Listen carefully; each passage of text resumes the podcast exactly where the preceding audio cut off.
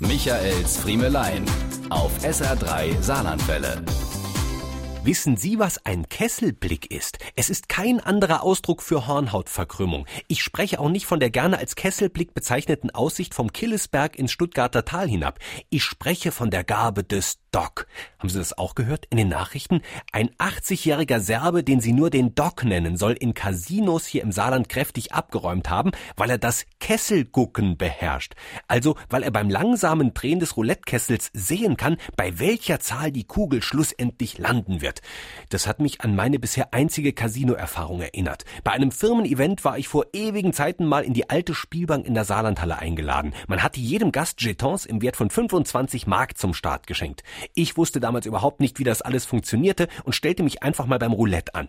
Als blutiger Anfänger setzte ich alles auf Rot und gewann. Plötzlich hatte ich 50 Mark. Ich setzte alles auf Schwarz und war sehr schnell stolzer Besitzer von 100 Mark. Das machte ich noch zweimal und hatte zweimal Glück. Mit 400 Mark und einem Grinsen so breit wie der Mund von Batmans Joker verließ ich die Spielbank und trottete zu meinem Auto, wo mir das Strahlen schlagartig verging. Mein Studentenauto war aufgebrochen, die Beifahrerscheibe zertrümmert und meine Lieblingsledertasche aus dem Innern geklaut. Vollkasko hatte der junge Student Friemel damals noch nicht.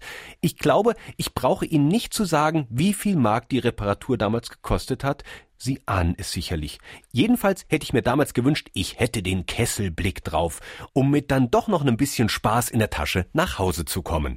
Diese und mehr von Michaels Friemelein gibt's auch als SR3 Podcast.